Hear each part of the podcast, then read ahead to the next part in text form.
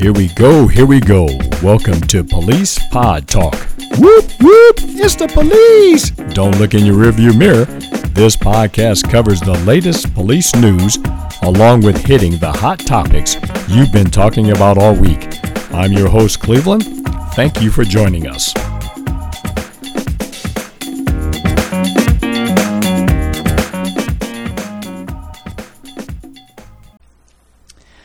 Hey folks, welcome back to Police Pod Talk. It's been a while, but uh, we're up and running again. Um, we had to hold off a little bit because I like doing interviews, but I don't like doing them over the phone. But today I am blessed to have an old friend of mine uh, who reached out to me, and uh, I just couldn't wait. I could not wait. I've got uh, Scott Morales. He's one of uh, Fort Wayne's finest. Retired. Hey, Scott, you can say hey to the people out there and let them know you're here. Hello there. How are y'all? All right. We're meeting in a strange place, but we're meeting. And uh, Scott's going to talk a little bit about his career, uh, where he's at. And then we're going to talk about something that he did that uh, I've always joked about doing, but he's actually done it. He's uh, wrote a book, and we're going to talk about that. But uh, Scott, give the people a little rundown on uh, your career, uh, where you started, how you got started. And then uh, we'll slowly get into your book. And, and again, thank you for being here. I, I, I just can't believe this. This is always fun to see guys that you worked with or saw a long time ago, and they still look the same, just, just out of uniform. Oh, great. So thirty, uh, twenty years ago, I looked like I was sixty. That's good to know. Um. you, you just don't have a uniform I, on. I know. You, you, look the, you look the same, man. Oh, I'm telling you. I know. I know. I'm sorry. Go ahead, man. Go ahead. Uh, so anyway, uh, well...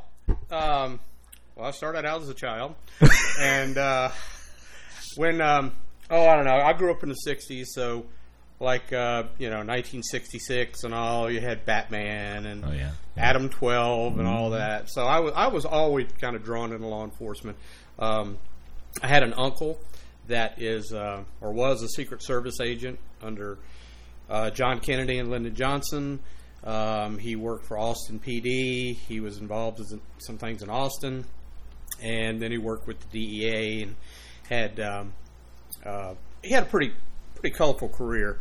So I'd listen to his stories and all he'd tell me, and and then um, so I kind of got the juices flowing about wanting to be in law enforcement. Mm-hmm. And then um, I grew up in Baton Rouge, Louisiana, and uh, lived there for thirty years. My family was involved in, uh, they had like an explorer program that was called Junior Deputies. Right. So the Sheriff's Office there, East Baton Rouge Parish Sheriff's Office, they, they uh, would take kids and have sheriff's uh, deputies from different sections would come in and talk to us on a Saturday. And we would do tours of the crime lab. And the big thing at the crime lab was they had a, a big jar with hands that was involved in some kind of a crime, and they end up taking the hands off and they end up mummifying them in this jar of formaldehyde or whatever. That was a big thing. The hands in the jar, you know. Well, wait, so, wait, these were hands of bad people? Yeah, yeah. It was like a, you know, a, a victim's hands or something that was involved in a crime. So, really? So okay. We all would go there, ooh, the hand, you know. So, um, but then we would, um, they would have like a K nine would come out or a, um, Uh, helicopter, like we actually rappelled from a helicopter. Uh, I was able to shoot a Thompson machine gun with the big, the big drum on it, and it about walked me across the, the yard. But then we were, we would at the end of the day we would have um, uh, twenty-two caliber rifle um, uh, target shooting, and we were all N R A certified rifle instructors. So um, we competed for trophies and things like that. So. So it really got me involved in, in law enforcement at an early age. Mm-hmm. So graduated from high school, seventy-eight, and then went to L S U for a couple of years and uh, got broke real quick. So, I mean, I, I didn't have any, you know, student loans or anything, so I was paying my way, but after a while you just get broke. And I was going, I, I wanted to be a, uh, well, at the time, Geraldo Rivera was right, real right. big, and I wanted to be an investigative journalist. Oh, yeah, yeah. So I went into journalism, and that was a bust. So I I left college and then uh, got hired with the Sheriff's Office in nineteen eighty-one and was um, a dispatcher, uh, jailer, patrol officer, crime scene. So I ended up working crime scene. Mm-hmm. And after uh, about ten years... Uh, I had an opportunity to transfer to Fort Wayne, uh, do a, a lateral transfer for uh, Fort Wayne, Indiana. I had some family that moved up here and was working, and so checked it out, and, and it was a real boom, boom, boom, boom process. I mean, within like three months, boom, I was hired. So, um, now what what year was that when that you came? That was nineteen ninety. nineteen ninety. December nineteen ninety. I was the first lateral class. There were eight of us. And um, name a couple of names over there. Oh, we had uh, let's see, uh, uh, uh, Al Garriott, uh, mm-hmm. Rufus Brown, yep. Bill Black, mm-hmm. uh, Al, um, Chris Meals, uh, yeah, uh, Chris Shuford, uh, uh, yeah, Chris uh, Shuford, not Shuford. Uh, uh, I get Chris's last name now. Uh, um, oh, there are a couple other I can't remember right offhand, but there were eight of us. Okay, and. Um, Uh, we came on, and then we did our F T O, and they did it abbreviated since we were already trained. We were all mm-hmm. trained police officers. So then we put us on the street, and Bill Black and I uh, partnered up for a while. And I ended up spending the majority of my career on third shift. And um, now, back when I was with the sheriff's office, um, I had a an, an incident where I had a tire explode in my face and deafened me for three days. I was absolutely stone cold deaf. And after about three days or so, my hearing came back, and I developed tinnitus really bad. Mm-hmm. So I um, had tinnitus. Um, and then when I was in Fort Wayne in uh, ninety-two and ninety-three, I was involved in two different shootings. And so that just helped aggravate the situation. Mm-hmm. So... Mm-hmm. Um, So I've, you know, I've always been carrying that. That's always been a problem. Now, now I'm, I'm going to stop you there because mm-hmm. I know I'm going to get someone to say, "Well, why didn't you ask him about the shootings?" Um, you want to talk about them? Just elaborate a little bit more on them because you know I'm going to get the, fir- the first. The first shooting I was in, I was actually it was a Taco Bell parking lot, South Anthony, mm-hmm. and it was myself and another uh, officer, and it was a drunk driver pulled in parking lot, and I made a tactical error. Instead of going around the back of the car, there's two people in the car. Instead of going around the back of the car, I started to walk around the front of the car because the passenger was doing something like hiding something. Mm-hmm. So I was watching him while partners talking to the driver, and as we I stepped in front of the car, the driver pulled a gun. The partner yelled, "Gun!" I turned and looked. The driver hit the gas, and when he did that, he hit me on the inside of my left thigh and just basically split split me. Flipped me in the air. I landed on the ground. He took off. He was firing shots. We were firing, our, our partner was firing shots at the car.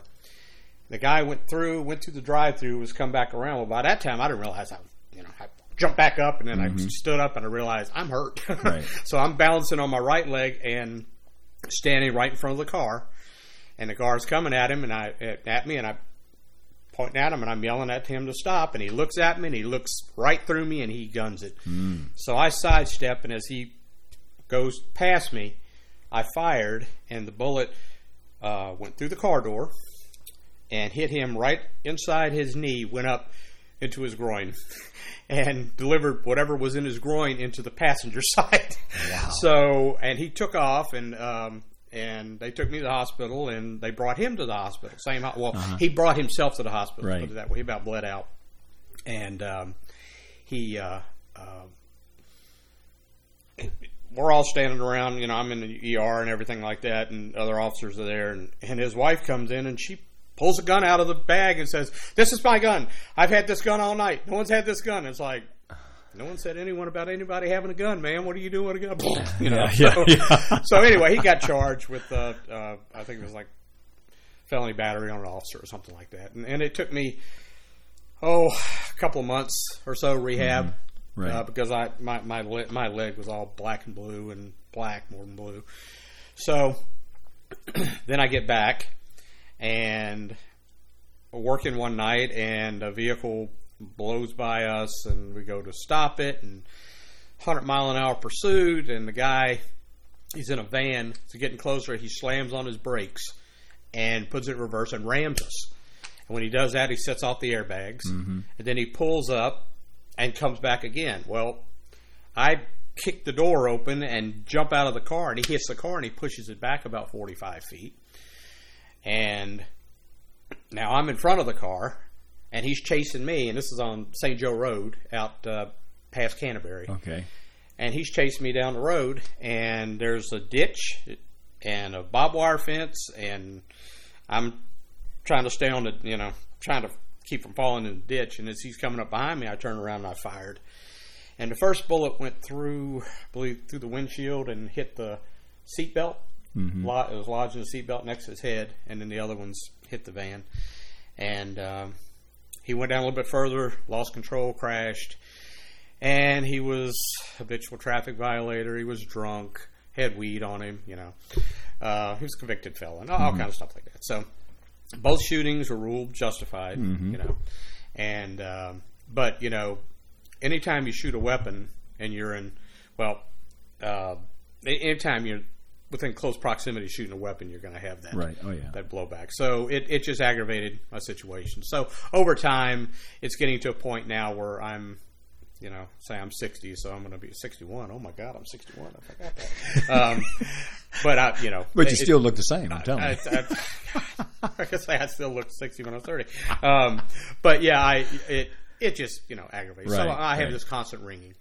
Um, but I'm able – some of the things that I have um, that I'll, I'll, I'll mention later, but I, I put that as character traits of the character in my book that mm-hmm. I write about. So, right. so did, I'm, I'm uh, sorry for this time, but I had to get those stories out. Oh, I'm, yeah, I'm, yeah, I appreciate I, yeah. you sharing well, those. those are, those you know, are good. I, it's funny because I went back through. Um, I have a scrapbook, and I was going through my scrapbook and looking at. I had a very varied career when I was at Fort Wayne. I mean, I had suspensions and I had highs and lows. I oh, mean, yeah, in yeah. nineteen eighty-six, we were having uh, that crack cocaine was getting real big oh, there in the yeah. Fort. Yep. That's about the so, time I was there, yeah. Yep. So, but we were having a lot of drive-by shootings, mm-hmm. and the guys were wearing vests, bulletproof yep. vests. Yep. So, in Louisiana, where I came from, it was illegal to wear a vest in a performance of a felony. If you were committing a bank robbery or, or, or anything and you wore a vest, that was an augmented sentence on what right. you had.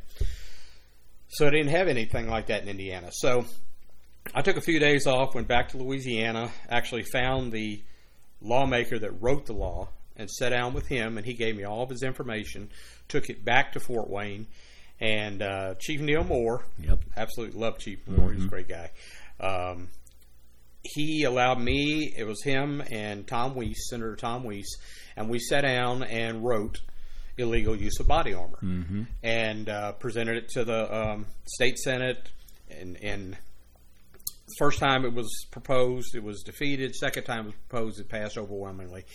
So in June of ninety-six, Illegal Use of Body Armor uh, became law, which right. I'm really proud of because it's a law I wrote. And mm-hmm. it meant a lot because... Um, not only did it affect us in Fort Wayne, but immediately after that, there was a, a robbery at the uh, Huggy Bear's little uh, hotel in mm-hmm. Huntington. Mm-hmm. And the guy was wearing a vest, and that was the first test case. And the guy was convicted, and he got three years on top of his sentence because of that, mm-hmm. him wearing a vest. And and then I, I kept up with it, and there were uh, in Gary and uh, Kokomo and Indy, they were having these cases, and they were trying and convicting and putting people, putting this charge on top of them. Right. And it was really, you know, it, it was really helping locking in their sentence. Oh, yeah, so, yeah. so I was really proud of that. Um, and, you know, like I said, I was suspended. I, I, I did my time, you know, but we, we don't, you know, I'm looking, we don't need to hear about no, that. No, but I tell you what, you know, I did, and I looked over things, and I had with my department.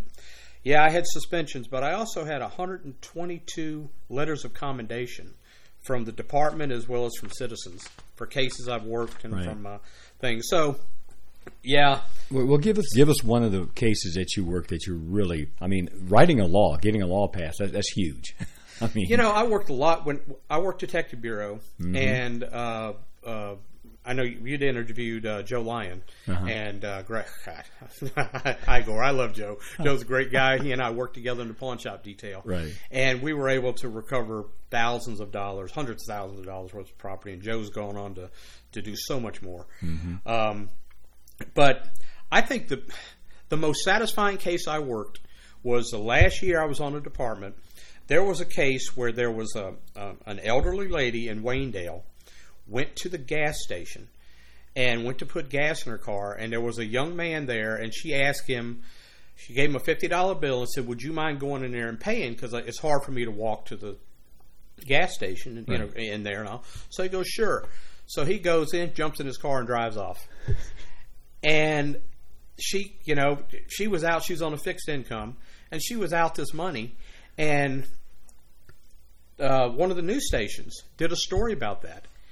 And I saw it, I saw it on Facebook, and it just outraged me. It really mm-hmm. did. So I checked with our detective bureau, said, is anybody working this? Like, well, it's a misdemeanor. I said, oh, I want it. Right, right. Well, I worked this case and ended up through just incredible community uh, participation. People were just up in arms about this. And um, uh, Glenbrook Dodge helped me with IDing the vehicle, and then I went through the Fusion Center mm-hmm. and did all kind of background check and everything. And finally, someone went to the owner of the gas station and said, hey, I can tell you who this guy was. He's not from here. He's from Tennessee. And uh, he gave you know gave me his name, and then I started doing a whole research, whole background on him. Well, the truck didn't come back to him, so I was kind of at a dead end there. But then I start calling around and come to find out he was his friend's truck. Well, gets friend's truck, gets a friend's name, run his truck. Sure enough, the truck ma- matches and all. Long story short, I get in touch with this kid. He's like nineteen years old. Right. And I call him on the phone. I said, look, dude, you don't know this right now, but you're the most hated man in Fort Wayne. And this is the deal. Um, I could come over to your house in Tennessee in the middle of the night and drag your butt out of bed with a warrant and take you back here and face court. Or you can send a money order for fifty bucks and write this lady a letter of apology. Right, right. And he's like, okay, okay, I will. So sure enough, within two days, he sent a money order to her. He sent a letter of apology, and we got this lady back, you know, her money. Right. And it, it, that was the most satisfying case of everything I'd worked, because it was something that everybody else would have overlooked. Right. But right. I felt that I had a duty to this woman and to mm-hmm. this citizen, that crime, no matter how small, it needs to be addressed. There you go. And there needs to be justice done. And it was justice done. And, and I'm and I'm really, really proud of that. Yeah. Um, so, I mean, I had going through the, you know, the, the, the cases and things that I worked and, and um, there's one, I kept one case, which is the basis of the next book I'm writing. When I was in Baton Rouge, I worked a, a serial killer. Well, at the time I didn't know it was a serial killer case. But I worked a homicide, and the body was found within a month, and it was skeletal. Skeletal mm-hmm. remains. There was no evidence. We knew the cause of death, but we had nothing. And this was in nineteen eighty-six. About nineteen ninety-four, ninety-five, around there, uh, when I was with Fort Wayne, there was a story came out of Baton Rouge that during the, that time period, there were two serial killers that were working in Baton Rouge. Uh, Derek Todd Lee was one, and this other one who I, it all his name always slips in my mind. I can't remember right now, but um, this victim was found right in the center of the triangle where these guys worked. Mm-hmm. And I contacted my department and uh, my old department and said, "Hey, have y'all looked at it?" I said, "Well, we know it's not Lee uh, because Derek Todd Lee was a male black, and this other guy was a was a male white, and we actually had a witness who saw the suspect with the victim before they left, so we knew it was a white a white male, but we believe that it's this other guy. We're, we're fairly certain it is." And but he never confessed to it, said there was no physical evidence and everything to tie him to it, so it's an unsolved case. Hmm. I carried that case with me for a long time, and there was actual there was a picture that was in the newspaper of me working the scene, and um, it's uh It's it's always stayed. The victim's name is Mary Thornton, but I used her case as the seed to write my next book, which was actually the first book I wrote, mm-hmm. um, but it needed some work. So back to Fort Wayne with with the department. I worked um, in the detective bureau and ended up working in property crimes, and then uh, retired twenty thirteen. And it was just a good time. I, I had just got married.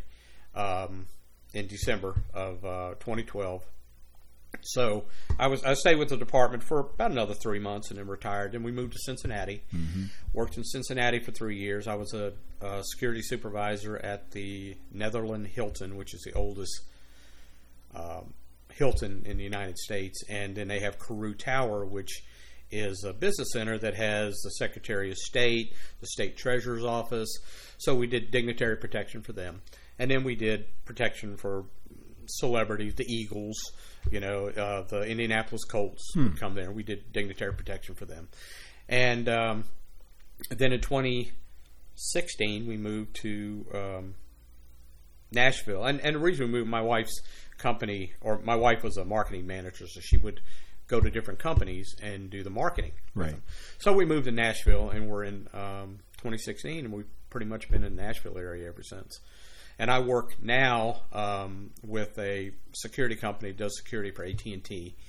And um, so all the fiber and everything they run, we go out with the crews. Some of the neighborhoods are kind of rough, you know. So we're in uniform, we're armed, um, and a lot of a lot of the companies in the Nashville area hire retired police officers, and um, you know, which is fine because Metro was we get along real well with Metro right. P D. So, so it's been a good it's been a good run here. I've been doing that for about six years, and so how many years did you have total? I had thirty-two, thirty-two, uh, almost almost thirty-three when I retired because I had uh, ten years in Baton Rouge and then twenty-two and a half in Fort Wayne. Okay, so all that counted. Yeah, because it, it my date of uh, separation, I. I retired. I had ten years vested in, in Baton Rouge on um, December December twelfth, nineteen ninety, at noon, and I was sworn in at twelve oh one in Fort Wayne. So I had my I had my thing set, you know. Yeah. So at twelve oh one, so I had continuous service and all. Oh, okay. So it was, uh, it, you know, I, I, I didn't have a break in there, and, and um, I was, you know. It was a good career. A good so career. What you're doing now is still police work. It's um, it's more private security. I mean, we we do. Um, I work for a, a security company and investigations, but my my job right now is physical security for the property of A T and T or uh, for the workers. Um, a lot of stuff. It it's a lot of times you're just standing out there directing traffic. Right. You know, you got a truck on the street and you're just directing traffic, and. Um, uh, You know, I mean, people, we dress our uniforms, we're, we're a blue uniform, just like Metro. We look just like Metro. Or the, mm-hmm. Our patches are just a little different. But I wear my Fort Wayne retired badge, and um, uh, my traffic vest says my patch, Fort Wayne P D, retired, right. You know. And that's fine because everyone has their own retired, you know. Yeah. And uh, people, you know, we're, we're telling them right off the bat, hey, you know, officer, uh, I'm retired. If you yeah. need Metro... Here, let me give you three numbers, nine, one, and one. So, uh, so, but I mean, we've had to deal with some things, you know, that uh, that uh, you got to deal with firsthand, and then, right. you know, you deal with situation, you get Metro over there, and then they take them from there also. Right. But it's been hazardous. I mean, like last year, we had that uh, the bombing uh, there in uh, downtown uh, Nashville, mm-hmm. and um, those are like construction sites and things that we guard and we watch. And, um, you know, we were just fortunate that it was the way it was done, that nobody was hurt. But uh, it, it's hazardous. I mean, we've had security officers have been uh, injured on, you know, in traffic situations, or we've had them attacked by people, mm-hmm. you know, because they'll see, they'll think you're police. And if right. you can, oh, yeah. Yeah. get that anti-police mentality, mm-hmm. you know. So all the years you were with Fort Wayne, did you enjoy it? Oh, my God. Those were the best. Well, when I worked third shift, okay, um, third herd, that was the best group of guys I ever worked with. And I still keep in touch with them. And we're actually thinking about trying to get a, a third shift reunion. Because, I mean, we're talking about, oh, God, Mark Loudon and Tom Christen and Jerry Miracle and Bill Michaels and Shane Hopkins and uh, Dan Hudson and Al... Uh, Al Davis and oh, just yeah. all bunch of I'll tell you what I'd, I'd, I'd lay down my life for any of these guys, and the same thing with them. Right. We were in so many situations and so many things where you you know you never really understand the camaraderie, mm-hmm. and that that was one of the things when I retired I retired May first, twenty thirteen, and right after that Ferguson hit, yeah and I was so torn because it's like I want to be in there with my brothers because mm-hmm. I see what they're going through. Mm-hmm. And, and, you know, it's a solid wall of, of, of support and love for these guys and, and, and girls. But then I'm like, man, I'm so glad I'm out of it. you yeah, know, yeah. I'm glad that uh, that I don't have to, you know, if I turn left instead of turning right, I don't have to be in front of I A, right, you know. Right. And um, it, it's it, it's kind of, it's refreshing and it takes a lot of stress and weight off of you that you're not doing the day-to-day.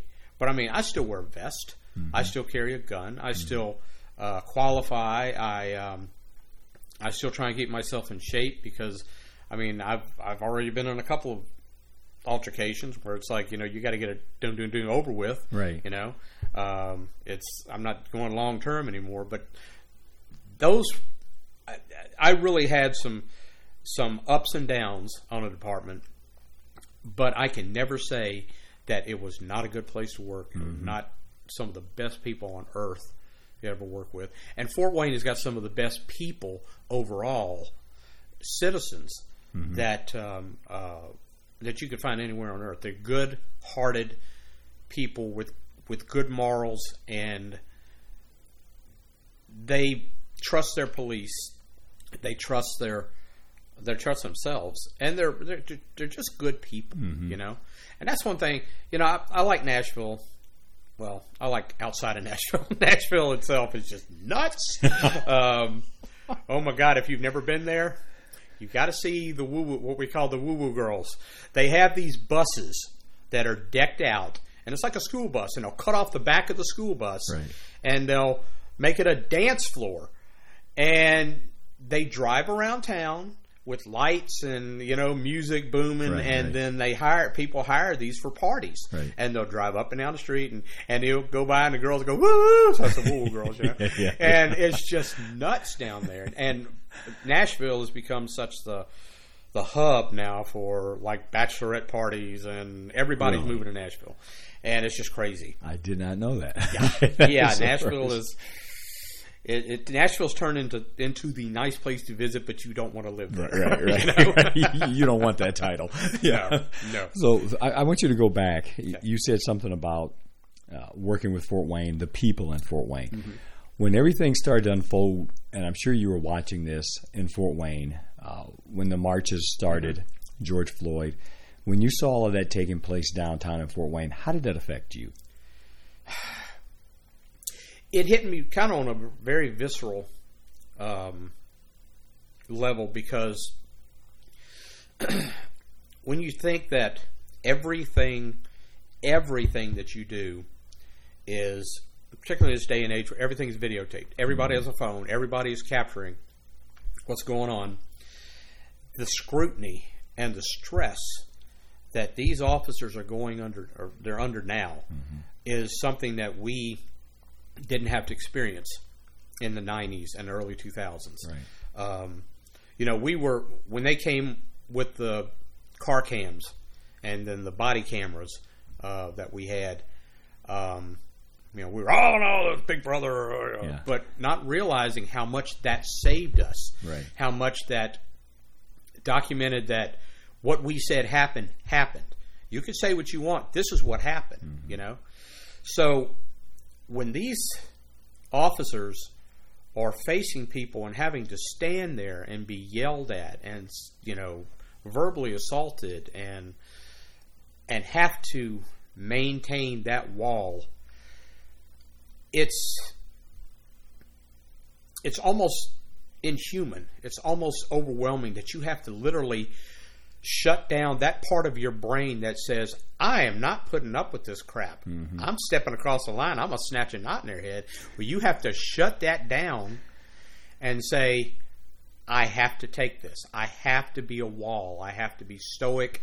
I cannot show any emotion, which I think is totally disingenuous to the officers because they want the officers to be human. To, you know, they want to humanize the police. But when you put them in a situation like that, they became they become androids. They become machines. They cannot be allowed to be human. They cannot be allowed to show their emotions. And it puts them in, I mean, I think that you're going to see some long-term, I don't, damage may be too hard of a word, but I think you're going to see some long-term effects on some of these officers that have had to endure this in their psyche later on, because it, it's it's inhuman what they're going through, what they have to be stand up to do. Right. Um, I mean, when I was on a department, I had um, I had a loss. I had a, a ex-wife died, and cops being cops, you know, they're like, "Oh, dude, man, you got off all right. You know, you don't have to pay child support, or you don't have to pay support, and you know, all this." It's like, "Yeah, man, I wish my ex would cash in," you know. And all. So, you know, cop cops can be.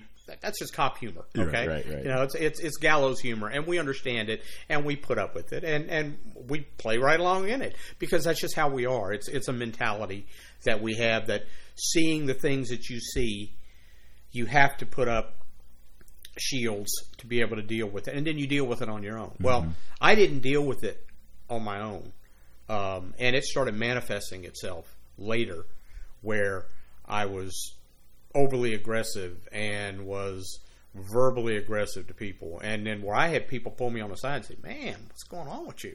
You know, and it wasn't until I, I actually had to step back and say, "I need to talk to somebody," and realize that I had never dealt with the grief. Hmm. It had shut down, and I had just put it all away. And the uh, it, it, it's funny because the I remember the first time that I actually felt it was I was on the department honor guard. I was in Baton Rouge. I was on the honor guard. Um, with uh, when I was in, in Baton Rouge, I had my training officer and my partner both killed. So, and I was a young rookie in nineteen eighty-two when my uh, my F T O was killed in an ambush. Um, he went to a, uh, a a house set on the lake and and uh, or on the river. I'm sorry. And when they went up to check on him, the guy was standing in the door with a shotgun and shot my F T O in the heart and killed him. And um, then my partner, he came on. I trained him in communications, and then we worked the streets. And then he went to narcotics, and I went to crime scene, and we were best friends. And he went in on a drug raid and got got killed. And going back to the first shooting I was in, that was on November twenty-first, nineteen ninety-two. Jerry Simmons, who was my partner, was killed November twenty-first, nineteen eighty-eight. And I remember thinking, when that guy knocked me down and I got back up and I saw this car coming at me, the one thought in my mind was, this is Jerry's day.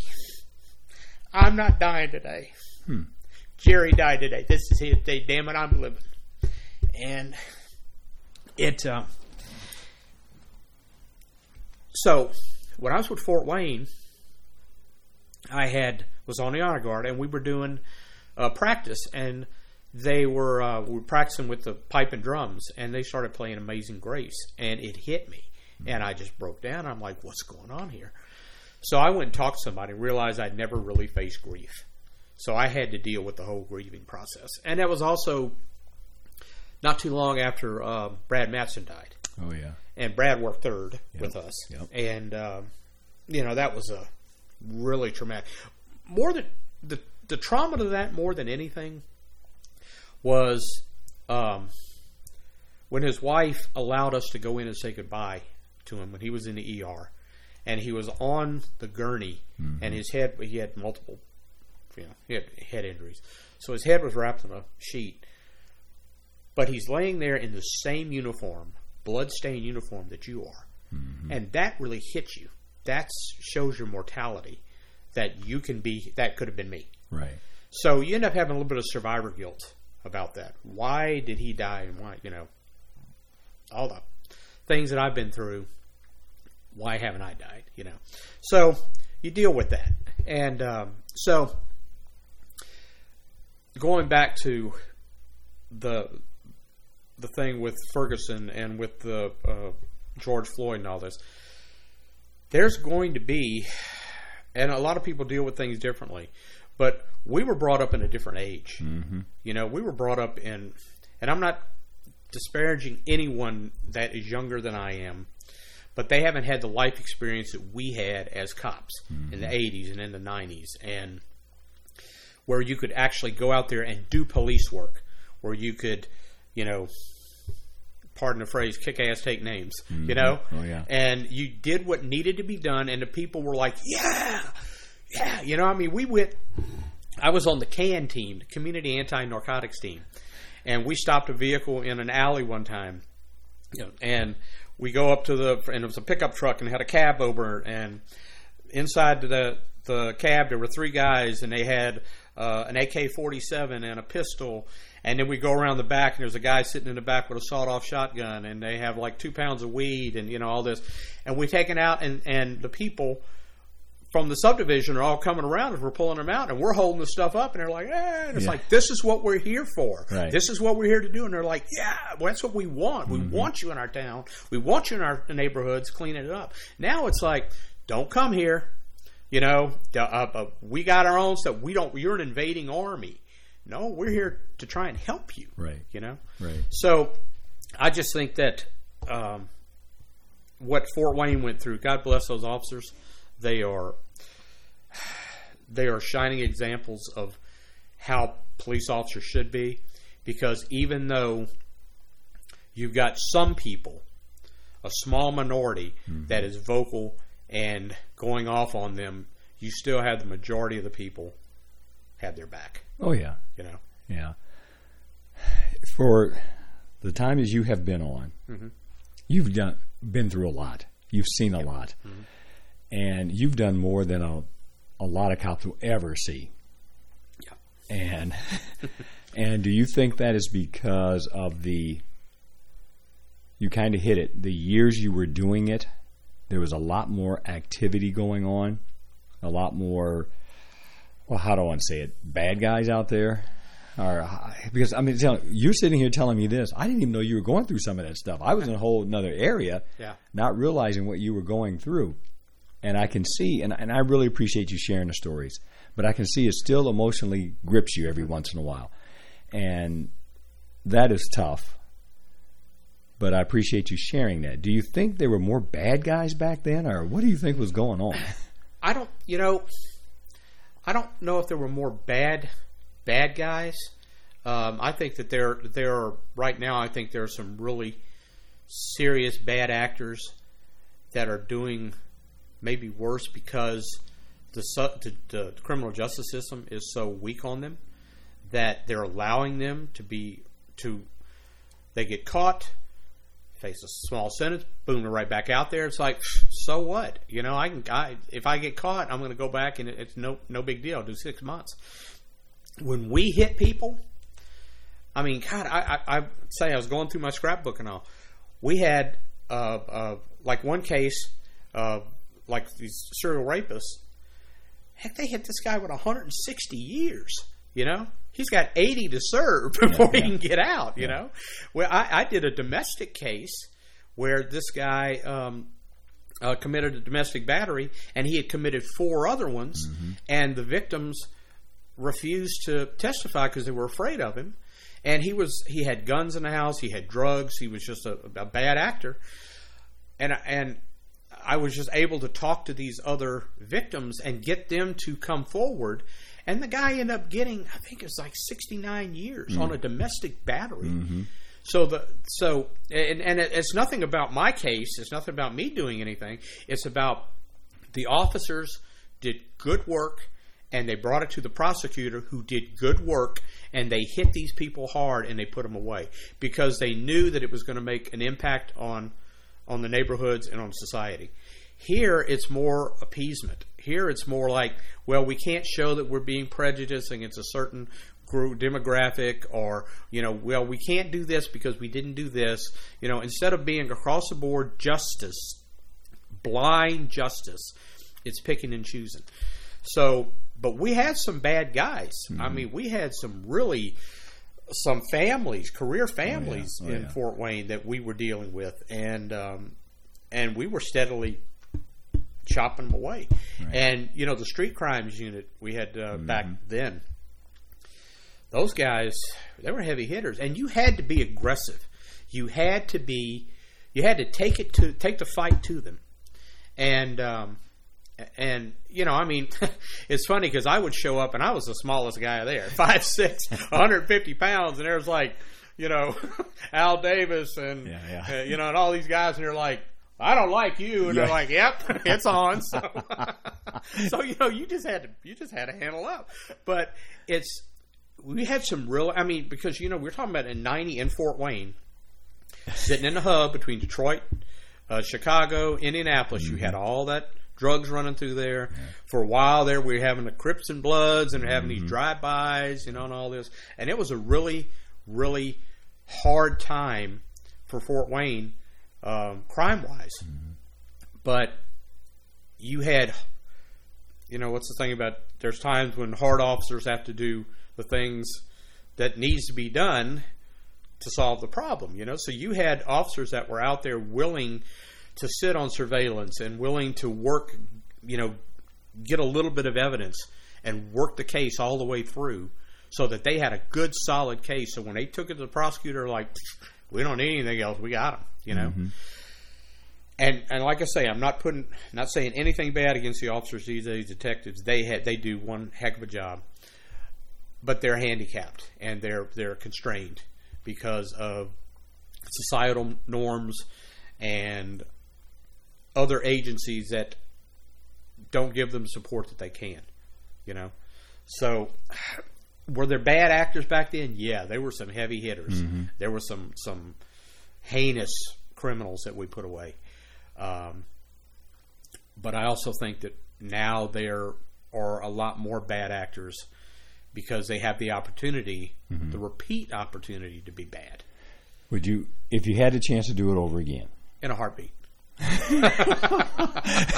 Even today. Yep. Even today.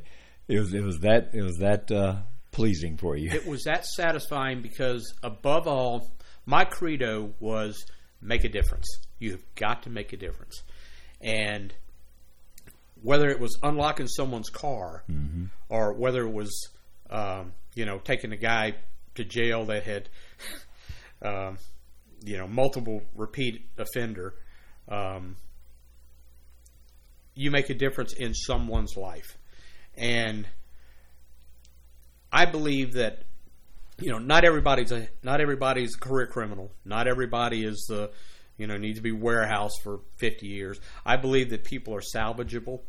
And when I was a detective, when I would do interviews with people, you know, that was one of the things that that I would come across to the person I was interviewing is that I believe that everyone's salvageable. Mm-hmm. People make mistakes. And give them the opportunity to give me something to use. Because I would right. tell them, you be straight up and honest with me. I will go to the prosecutor with my case. And I will tell them, yes, he did A, B, and C. But he was straight up and he told me this. Mm-hmm. So I think that's something we need to look at. Right. You know, if it's a career dirtbag, bye, you know. But if it's somebody who makes a mistake, like th- there was this one kid that was involved with uh, uh, a serial burglar, and he was going around and got roped into it, you know. And this guy did like fifty burglaries, and the kid was along with him for about half of them. And once I sat down and talked to him, he... Um, He gave it all up. He took mm-hmm. us around to all the places and everything like that. And so we ended up hitting the other guy big time. And, and the kid ended up getting a reduced sentence. And then mm-hmm. after that, I saw him two or three years later. He's like a good member of society. Right, and, right, you know, he right. walked up, shook my hand, said, hey, I appreciate everything you did for me. Those sort of things, uh, you know, when you have something like that, that's very satisfying. Mm-hmm. Um, and, you know, being brought up in the sixties, I was a big sci-fi comic book guy, you know. So you had Superman who'd say, I will not kill. You had Batman who'd say, you know, I could kill you, but then I'd be no better than you. You have Spider-Man with your great power comes great responsibility, yeah, and you yeah. Captain Kirk that I don't believe in the no-win scenario, you know.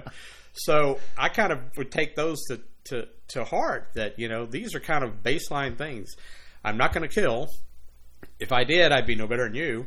And I, as a police officer, that's great power, and you have great responsibility for everything mm-hmm. you do. Mm-hmm. But I don't believe in a no-win scenario, I believe that there's ways that you can succeed.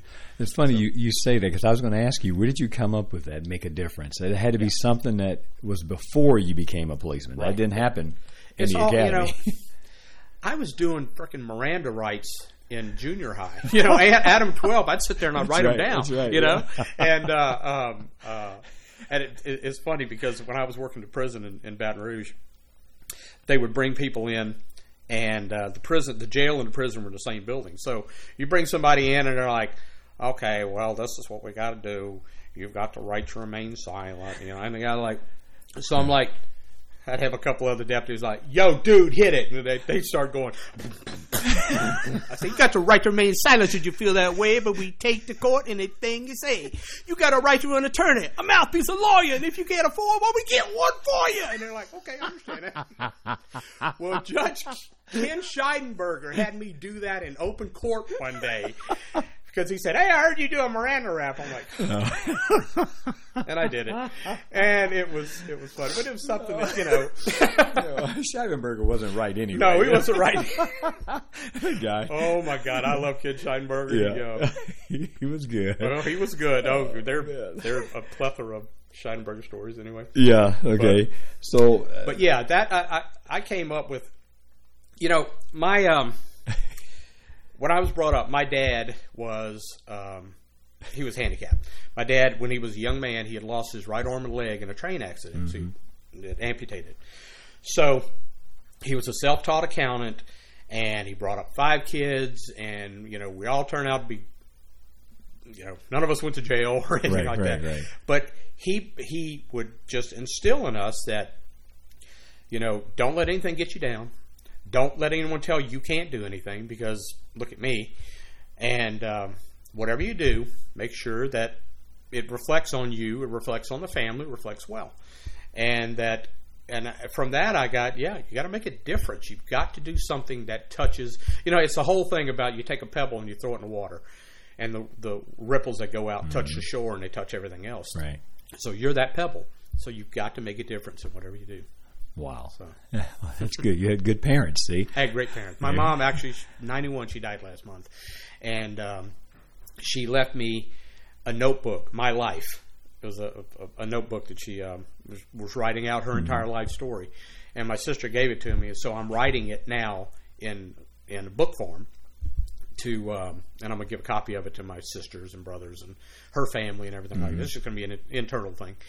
But it's interesting to, to read her life and to see, because uh, she had a tough life. She grew up in the Depression and mm-hmm. everything. And, and uh, so I had good parents, had really good upbringing. And um, my brothers and sisters are all really good people. So good. I'm proud of them. Well, I, I can see that. Yeah. I can see that.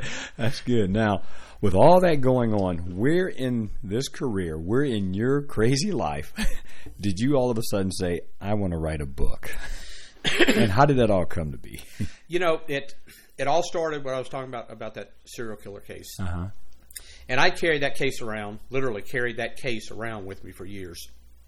And in, uh, when when nine eleven hit, I got in touch with, um, I was in Fort Wayne and been here for ten years or so. So I hadn't been in touch with a lot of people I knew in Baton Rouge. So I started calling all my old friends just to be in touch, you know, in touch with them. And I started getting real nostalgic and started thinking about things. And I ended up having a conversation with someone that uh, kind of tickled tickled my my writing uh, abilities. It, it was just a, a small conversation. I really won't get into it, but it, it was enough of a of a seed for me to be able to come up with a story. And so I came up with an idea about a um, uh, a, a detective who starts his career out, and he starts out as a cop, and you know, the patrolman, then he goes into crime scene, and he's working crime scene. There's a ser- series of killings, and this is in the early nineteen eighties. So the whole term serial killer did not come into vogue until eighty-two, eighty-three, because the behavioral science unit, um, started by John Douglas and Robert Resser, F B I, they coined the phrase in the late eighties. or I'm sorry, late seventies. So the the early eighties, it was just coming into vogue. It was more like, um, uh, what did they call them? Um, before they called them serial, they called them um, series, series murders. And um, so I, I had this idea about a serial killer, and the character, his, his name is Jack LaFleur, um, real Cajun name, you know. So his fiance becomes one of, of the victims, and he comes into a loggerhead with the sheriff at the time, because the sheriff, one thing that I learned when I was working with a sheriff's department is that you are at the whim and mercy of the sheriff. If he comes in, doesn't like the way your hair is parted, you're gone. And art, uh, Louisiana politics is an art form, you know, and so is making money. Mm-hmm. So the sheriff every year had a, uh, they had to um, put in their budget to the Sheriff's Association. And you had to show that you were in the black, even if it was a dollar, you had to show that you were uh, in the black for your agency. And our department was always hundreds of thousands of dollars before everyone else. Now, we were a bigger department, but it was kind of a social thing, you know. So in in the story, the feds start paying money to the department for all of these cases to help them with personnel and, mm. you know. So the more cases you have, the more money you bring in, whether it's tied into something else or not. And my character goes head-to-head with him and loses. So he quits, and he moves away. And he moves away to a town called Camp Simmons, Indiana, which Camp Simmons I named after my partner, Jerry Simmons. Um, and it's, like, located between here and Fort Wayne. It's just kind of, you know, all through. Mm-hmm. And um, so he's with the department there, and Um, some things happen to him there on the department, and uh, while he's there, he gets a phone call about a the killer that stopped when he left the department sixteen years before. Now they're starting again, and he's the only one left. Can you come back and help us? Hmm. So I'm like, okay, that's the basis of a story, and I fleshed it out, but it just really didn't didn't do well. So I switched and I wrote a science fiction novel. Yay! It came out. Yay! It's terrible. So, but I started understanding how to write, uh. and I, I took some writing courses. And there was a, um, a Fort Wayne resident. His name's Les Edgerton. He's a local author and a really great guy. And um, he looked over and said, "You got potential here. You know, you you you got a good storytelling, but you just got to get it in a good." You got to have a hook. You got to have something, you know. So I put all this away, and then I wrote another one. I was at the time I was working at Glenbrook. I was doing the, the security, directing uh, the security there for the police officers. So I wrote another one about a terrorist bombing in a mall, and it was pretty intense. But it still wasn't. Yeah, it's okay. It's done. It, it needs a little bit of tweaking. But then I started thinking back to what I mentioned before about my uncle, who was uh, worked Secret Service. Mm-hmm. And um, he started in Austin, Texas. Then he went to the Secret Service. Then he went back to Austin. Then he went back to the D E A. Well, when he was with the uh, J F K and L B J uh, guard, when Kennedy was killed, Lyndon Johnson became president, and he grew up in Austin. And they knew each other. They didn't mm. get along. Mm. So that's why he, he left. We went to Austin, and he was in Austin in nineteen sixty-six when Charles Whitman, who was a, a Marine, uh, took a footlocker full of weapons up to the top of the bell tower on the right. University of Texas and killed seventeen people, wounded another thirty. And my uncle was crime scene investigator on that. He had to photograph the bodies and everything like that. So I had these really two great events, and uh, him him that was linked to him. And then in, in it, it, ta- it ties back to, in, also in seventy-six, sixty-six is when the Texas Tower incident happened. In seventy-six, uh, they made a T V movie in Baton Rouge where they used our state capitol as the Texas Tower, mm-hmm. and Kurt Russell played right. uh, uh, Charles Whitman. And we would go down every day and watch him film, and we got to meet Kurt Russell and Ned Beatty and, you know, all these character actors and all that. And that story just resonated with me. So I'm like, I've got a story there. So I did up, I, I, I did an outline of it, and then I decided that, okay, I could write it as just that, but I need to have something to be able to draw my character into it, just Jack LaFleur. So I did a present-day story where they find a body that's been buried for fifty years in, in Camp Simmons, of all places. Uh, and it's a Secret Service agent that was in Dealey Plaza in sixty-three. He's able to determine that. Hmm.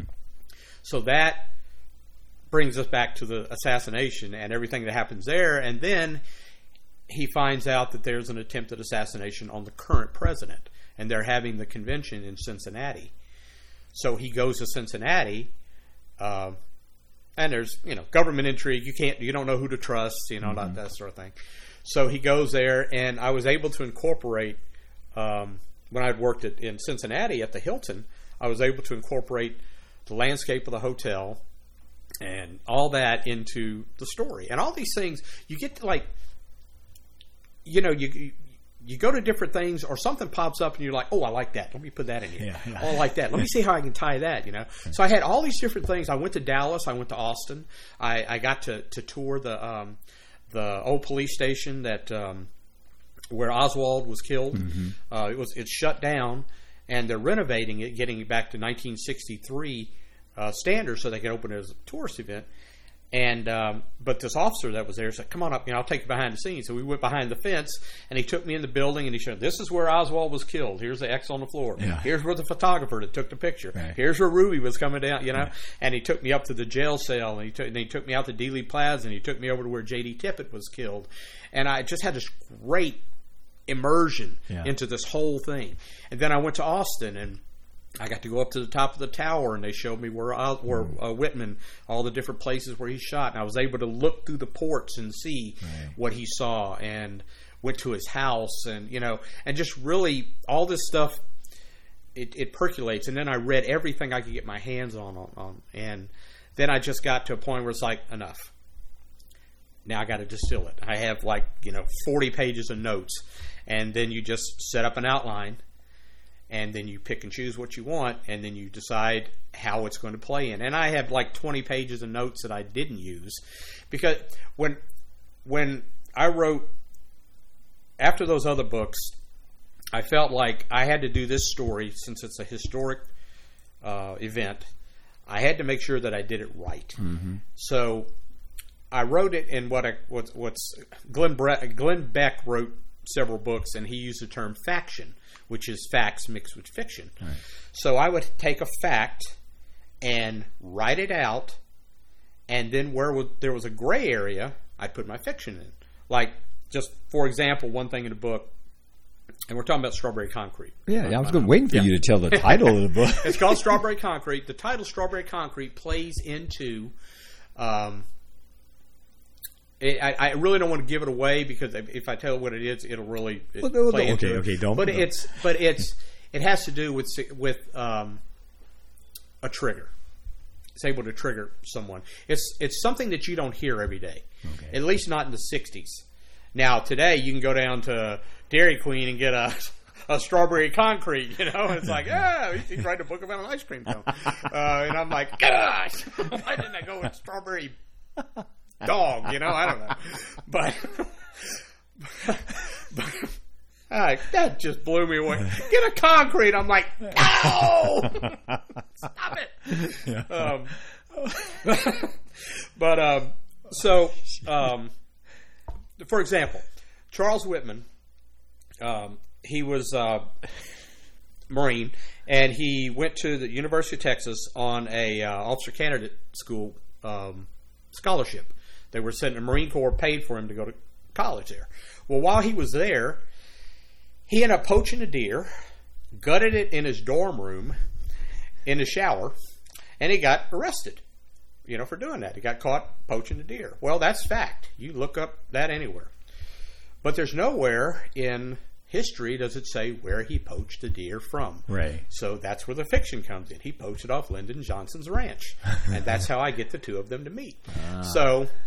little things like that, you know, little little breadcrumbs like that, you're able to tie into things, and actual, you know, use actual conversations, mm-hmm. actual events that you're able to, you know, you're saying, but I'm writing as the guy standing behind you who's hearing this, mm. and now I'm, you know, turning to somebody else saying, oh, you know.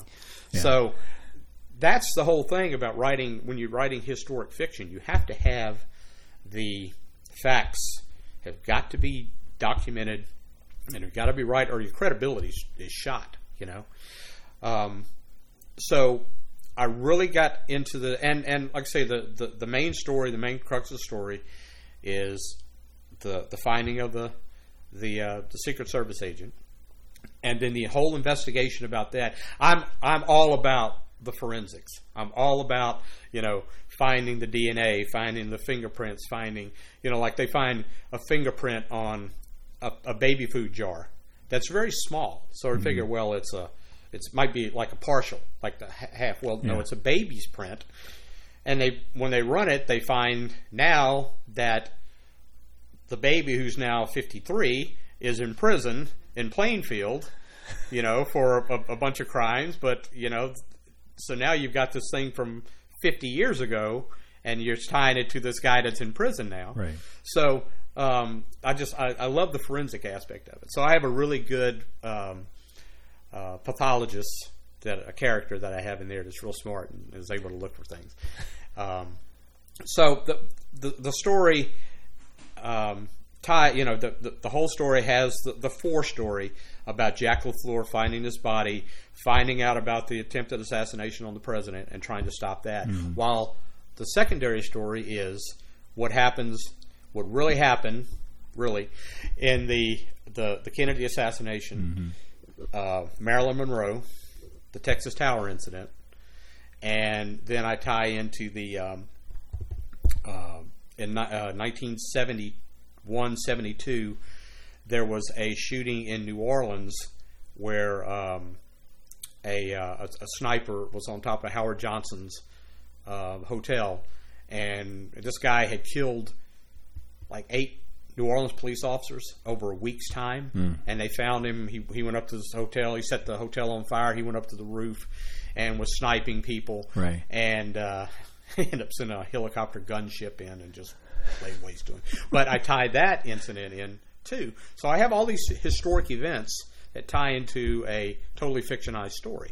So um, it's um, it took me about a year and a half to write, and a lot of that was research, and a lot of that was um, uh, and and. Even that, uh, I know. I see you're looking at the book, the title, the, the cover there. Yeah. I had to be very careful about that because there, the two pictures that are on there. Uh, I have a, a really good friend of mine who's a, an artist mm-hmm. uh, named Paul Harrington, and he did the cover for me. Um, he's a Fort Wayne local. He um, he did the artwork, but he couldn't use the original photos, so he had to change things so that it would be an original photo, like J F K's arm up waving like that. Right, right. There's no pictures of him. All the pictures of him with him with his arm like this. Right, so right. with his arm up like that, that changes it. Mm-hmm. On the top part of it is the Texas Tower. I'm seeing it. And that's from an actual photo, but the smoke from I, the rifle is changed. That's actually the first thing I looked at. Yep. It's funny, I saw that. I go, yep. Okay. And the original picture has it over further to the right, and there's smoke coming up, poof, from there. Okay. And um, I don't know how much, uh, just for the, what happened with, the, the main thing about the Texas Tower incident, and not only was it, it, it tied to my family, my family was involved, but it was actually the first, uh, the impetus for SWAT. Because right. what happened That's when, right. uh, it's just like a thirty, twenty-seven story building. Mm-hmm. And the Austin P D, all they had was shotguns and pistols, thirty-eight mm-hmm. round, uh, thirty-eight pistols. So you had all these farmers and hunters started showing up on the University of Texas with their yep. deer rifles, shooting at Whitman to keep him pinned down. Right. Well, the cops had to go in. They ran into the pawn shops and the gun shops mm-hmm. and grabbed these high-powered rifles to fire back. And they realized after Whitman had done the shooting that they needed something to be able to combat something. So they started special weapons and tactics. So that was kind of the kind of a backdoor Uh, uh, uh, introduction to um, to SWAT, and that's why I included that, that story mm-hmm. in the book. Um, so now, when you went on the tour, were there still bullet holes up there? Yeah, so uh, they're still like uh, in the um, uh, the concrete up there is mm-hmm. like chips right. out of there. Um, there's um, I ended up uh, like when I, I went to tour of the of the police station in, in Dallas. They're um, redoing the cell that Oswald was in. Mm-hmm. So the guy gave me a piece of the floor. So I'm like, oh, cool, you know. So I got a piece of piece of the floor that Oswald actually stood on, and um, uh, but the um, his house of, of Charles Whitman's house is still there in Austin. People live there, you know. I'm sure mm-hmm. they get. I drove up there, and, and the guy was outside like, here's another one, you know. People go by and take pictures, you know. Yeah, yeah. And uh, over the and and. You know, I've I've always had a fascination with the, the Kennedy assassination because of my uncle and all, and um, but uh, Matt Neubauer, who I think he's a P B A president mm, now, right? Matt Neubauer instituted on third shift when we worked on November twenty-second. He had the J D Tippett Memorial Barbecue, so we'd go out to Franke Park yeah, yeah. at three in the morning, and we'd be grilling hot dogs and stuff, and hoist the coat to J D Tippett, the, the, you know, the, the forgotten cop that Oswald killed. So that was yeah, how yeah. we remembered. So uh, yeah, it, it, was, it was a great thing. Talk about, I said I had, I worked with some great guys. Yeah, worked with some great guys and gals on their department. So we had good times. So you said it took you a year and a half to do this. It took book. me a year and a half to do that, and that was through revisions and uh, rewrites, and I probably rewrote it five times, um, either add things or take things away. There was huge sections of it that, you know, you go in there and you're like, oh yeah, oh yeah, oh yeah, and yeah. then you read it's like, crap, this is terrible. It now I got to figure out a way to get back to where I was. No, pull that out. You know, it's so great when you can just do it on a Word document and zip, delete. You know, but stuff like that, I you know I put it in another file, keep it. Um, but yeah, there's um uh took me about a year and a half, and then I started looking for a publisher. And there's actually a publisher out of uh, Nashville, um, Indiana, called Pennant Publishing. And um, they took it right away and uh, uh, went through the edits and then got it published on all the major, you know, uh, Amazon and Barnes and Noble. Uh, they did it on ebook, they did paperback, and then we just finished up audiobook at the end of last month, end of June. And uh, so it's out an audiobook, and that was and that was an interesting thing when you have the book and then you listen to someone reading it, mm-hmm. and someone's a real professional reading, it really draws you in. Did and, you get, did you get and, Morgan Freeman to do it for you? I'm sorry? Did you get Morgan Freeman to do it? You know, it? I tried, uh-huh. but uh, he said he was scheduled to be on this podcast at, during that time. So yeah, yeah. He canceled. I, I, wonder, I was wondering what he was going to say. Yeah. I actually, Pee Wee Herman was my first choice. It's okay. So. I know you just didn't do that. I'm on the phone.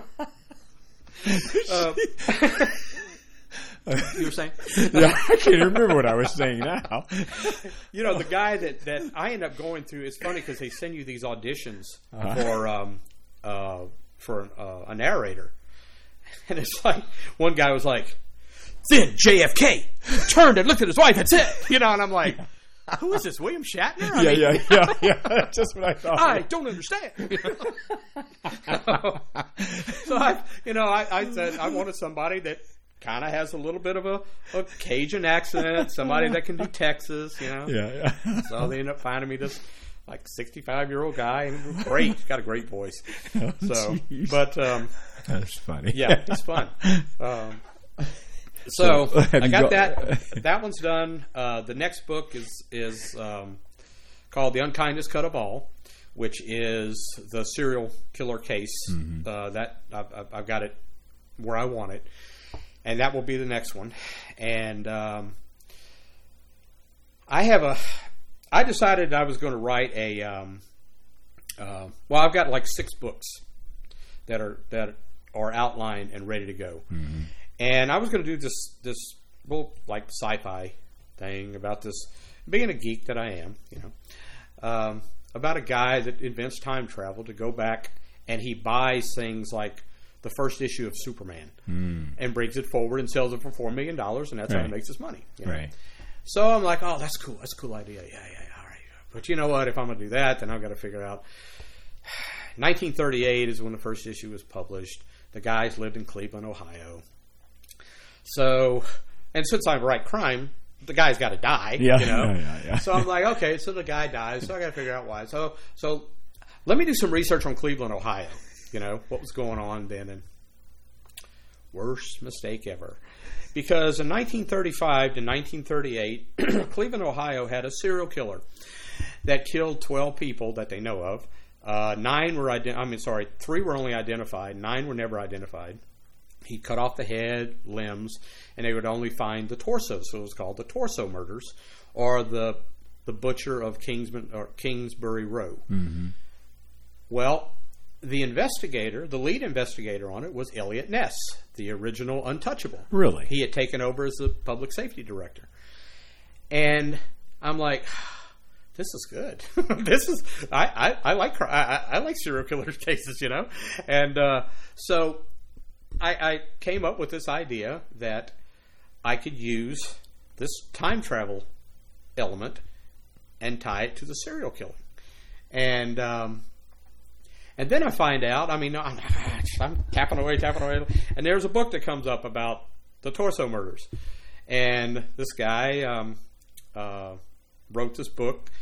And he is a script writer. And he was a, a, a, a cartoonist that did mm-hmm. Dick Tracy and, mm-hmm. and all this. And I'm like, I wonder if he's on Facebook. But sure enough, I found him. I actually sent him a message and said, hey, I'm thinking about writing a book. I understand you wrote a book about that. He goes, yeah, here, I'll send you a copy. Sends me an autographed copy of it. I'm reading through it, and I'm like, wow, this is cool.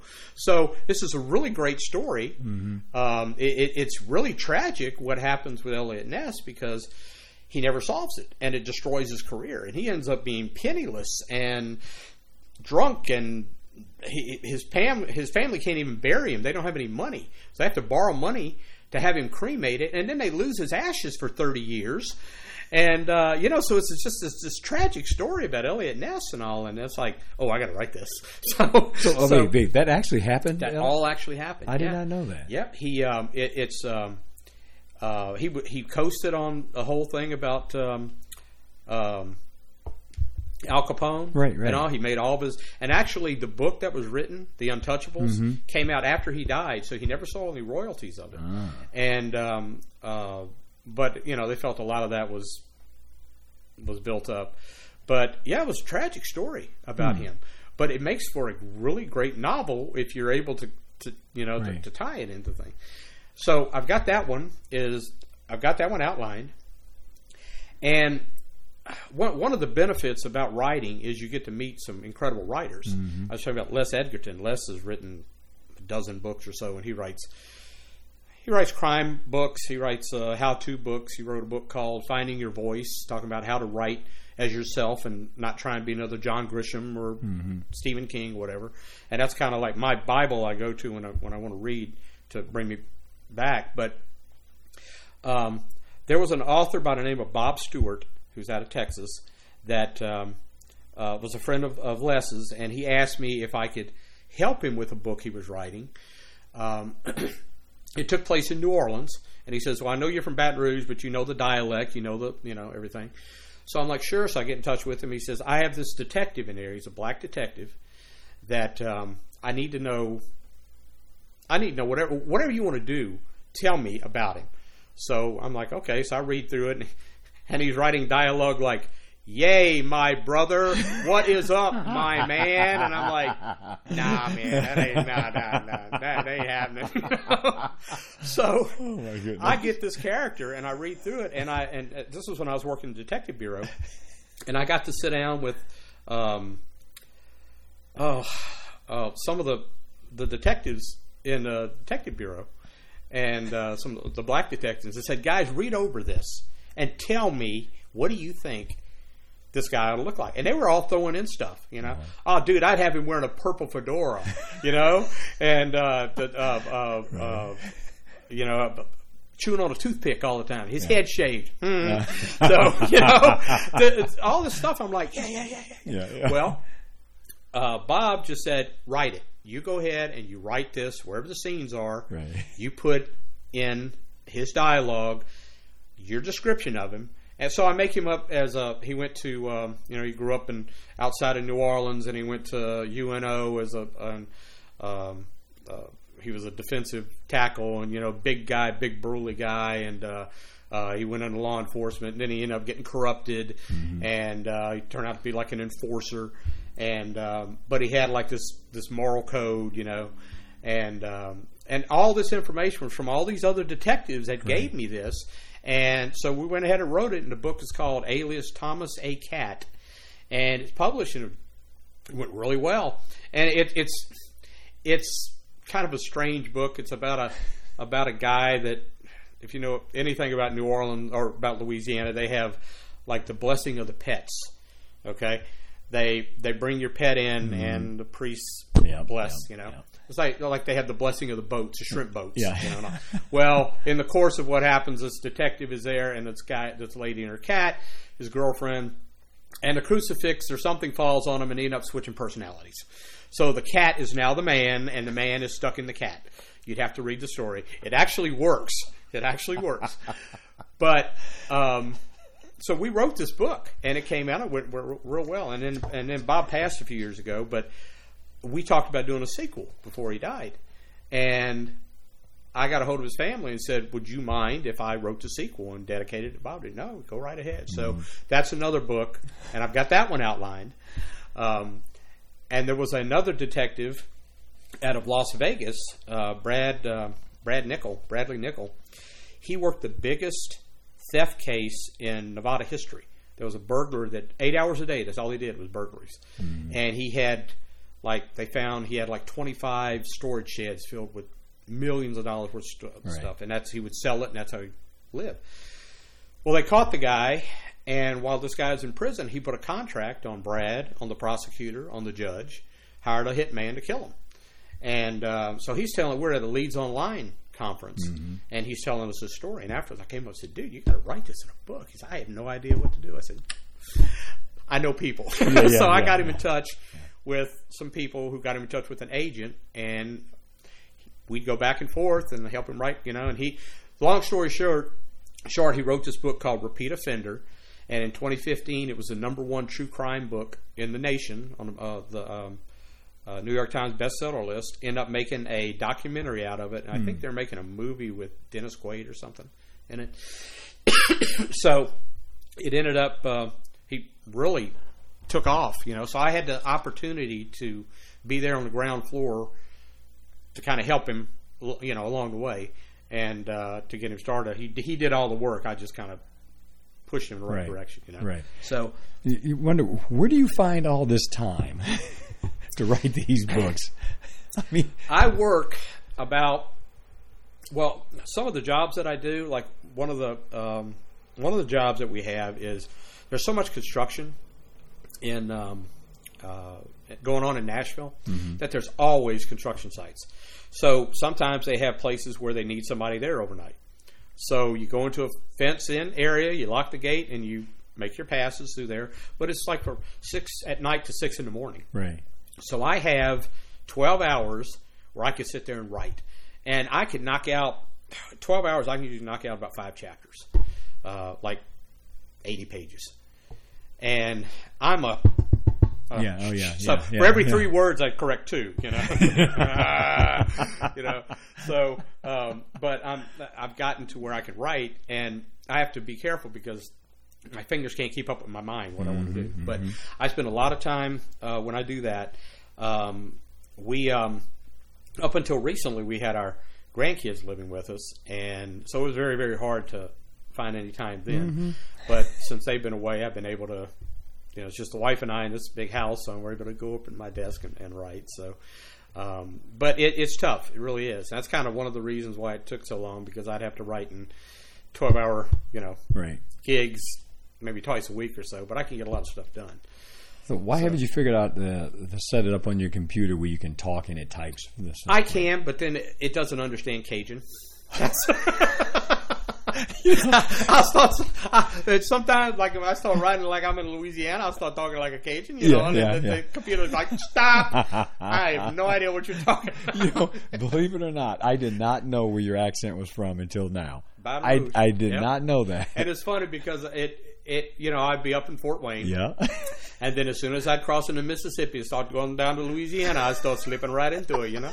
And uh, all those years. I, I knew you had it, and I just like, okay, well, I have no And clue. It would slip out every now and again, you yeah, know. Yeah. I mean, it, uh, uh, it, it, it it's funny because I get around my sisters and, and uh-huh. brothers and all that, and, and you know, the whole your whole speech pattern. And I, that's one thing I've always been able to, like I would go to to Alabama. Like when I was when I first started in, in Fort Wayne, my first uh-huh. month, they put me in undercover narcotics working in the sewer department. Oh, jeez! And I was James Austin from Birmingham, Alabama. Uh-huh. So I had to talk like I was from Alabama, you know. So I I pick up on these dialects, or, and it's funny because in the South you got Alabama, then you got Mississippi, mm-hmm. then you got Arkansas. And Tennessee, a little bit higher. Uh-huh, you know? yeah, yeah, yeah. So it, it, when I start talking, and, I, and I'm terrible about that because people think you're mocking them because somebody come up and say, "Hey, uh, buddy, uh, uh, you tell me what this is?" "Yeah, buddy, uh, over this way." "What, where you from?" "Well, I'm from New Jersey." "Really? You're from New Jersey?" You know, and it's like, "Why are you talking like that? You from Jersey?" "No." "Why are you talking like that?" I don't know. You just kind of fall into the pattern of people, and you know, it makes them feel comfortable. You know, right, they, right, right. They're, they're, they're with their kind. Yeah. So, oh my goodness. So, is this the first? Is this the actual first book you have out? That's the first book I have out. Um, okay. All the other ones are just in holding on deck. Uh, the the, un, the Unkindest Cut is. I should be finished by, definitely finished by the end of this month, and it'll go to the publisher. Okay. So then it'll be about a four-month turnaround. So it should be out before the first of the year. Okay. And then um, I have um, uh, actually set up a website, the, uh, writer scott morales dot com, and um, I, I do a blog on there, which... You doing a blog? Mm, I don't know. Uh, today's Tuesday and it's raining. I feel sad. Yeah. Who cares? Go on. Tell me something I can use. Yeah. So, how do people find this book? Uh, you can find uh, it on Amazon. Strawberry Concrete. How do they find yeah, it? Strawberry Concrete by Scott Morales. Uh-huh. M O R A L E S. Morales. That's me. Um, it's uh, it's available on Amazon. It's available on Barnes and Noble, Target. Um, Most of the outlets there, you can even get it in several foreign languages. Uh, it's been translated in Swedish and German and uh, um, I think uh, Portuguese. Yeah, but there's several different um, hey, translations. It's an of Olympic it. year. Um, we we need it. So what's that? The Olympics are going on, so they need yeah, this. Yeah, I know. Really, they need to read that. If you like historic fiction, I said there's a lot of history in there. Um, It's uh, it's my take on it. Now, understand, this is fiction. I am not saying that these things happen.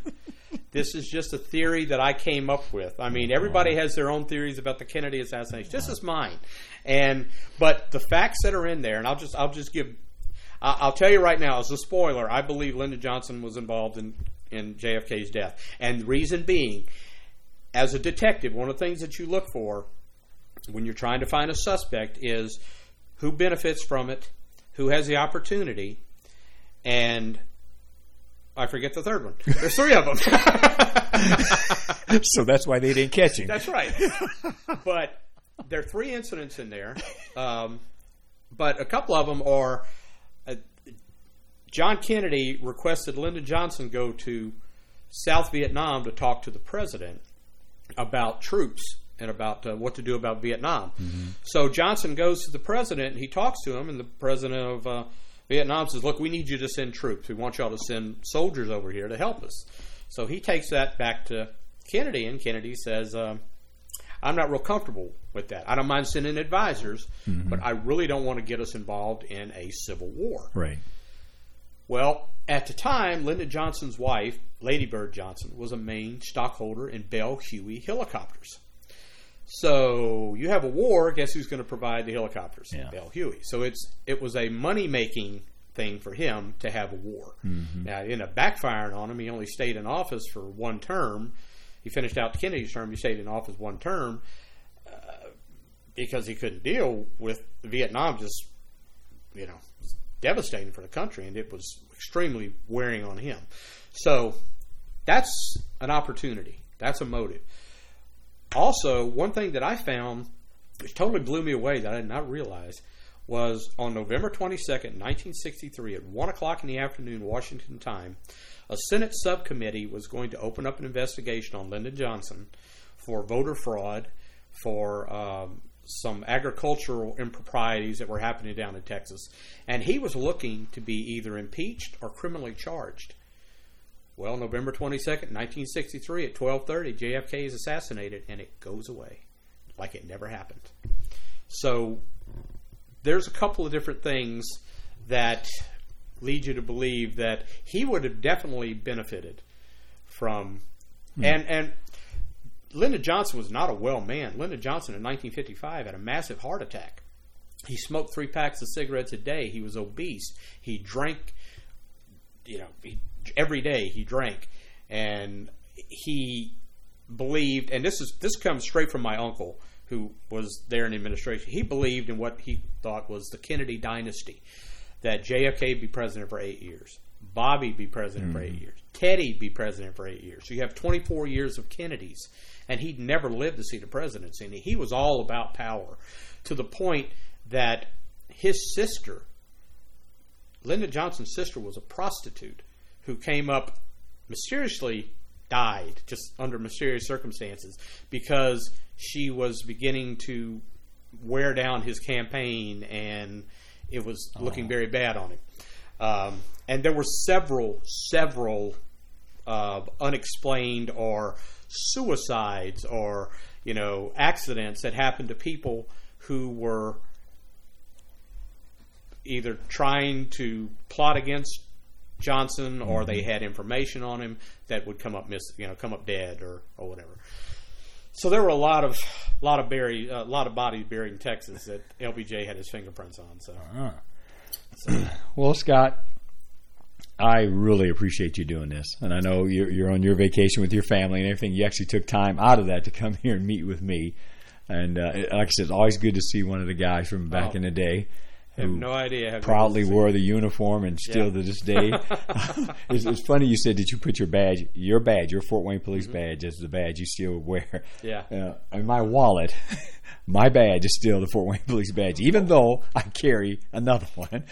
this one, this one, I, I went to, to the uh, Braitman's. Yeah. And I saw this sitting there. I said, is that for sale? He said, oh, we had ordered it. One officer had ordered it and then decided he didn't want it. I said, can I buy it? Sure. So they end up selling it to me. I'm like, sweet, because this is not this is a full size badge mm-hmm. instead of the wallet badge. That's yeah. what I wanted.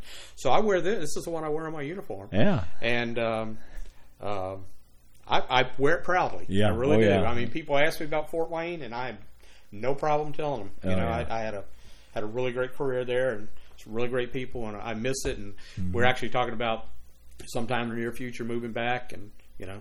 So, really? Oh, yeah. Fort yeah. Wayne. Fort Wayne was always good to me, too. And I'm, yeah. I'm, it's always good to hear another officer who's retired talk about it in such a, a good light. I mean, as crazy as the things are we see yeah. going on today, police work is good. Yeah, uh, police it, work. It really is. And, and it's it's now more than ever, it's it means something. And people need to realize, mm-hmm. even though they're, they're pulling up you know stakes and leaving in droves, that you're there. Police work, I've always I've always believed, police work is a calling. Mm-hmm. Just like people are called to be teachers, people are called to be yeah. ministers, you're called to be a cop. And you you have that in your in your soul. And if you don't do that, you you're missing out on your best destiny. Oh yeah. So I would just I would encourage young officers today to stick it out.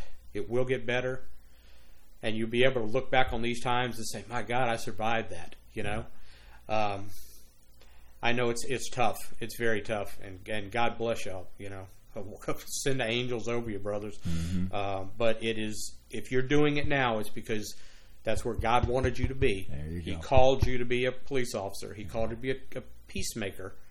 And it's, don't forsake your calling because mm-hmm. you'll regret it. Oh, yeah. Oh, my goodness. That, that's so perfect. That's perfect. We're going to end on that note right there. Thank you very much. And, again, am I allowed to say Strawberry Concrete? You act like Strawberry Concrete is a like No, a, actually, a, no. Strawberry, con- strawberry Concrete. They're for saying you like. Say it long, say it loud. that is your book, and there'll be more books coming out by Scott Morales. And again, all the stuff you did as a policeman, now you look and go, I can do this now because yeah. of all the stuff I went through. I can now oh my do God, this. A wealth of material yeah. from, from what I've been through. And, yeah. and it's it's great to be able to have that kind of a career that you can actually sit back and say, I made a difference. I did yeah. something. Scott, thank you very much. Thank you for having me. It's been a pleasure. Uh, say hey to your family. I sure will. and, and safe trips going back. All right. Thank Folks, you. Thanks for listening. We'll catch you again next week on Police Pod Talk. Thanks again for hanging out with us. Remember, you can always go to policepodtalk at gmail dot com or check us out on Facebook at Cleveland Junior or Police Pod Talk. Thanks again. We'll see you next week.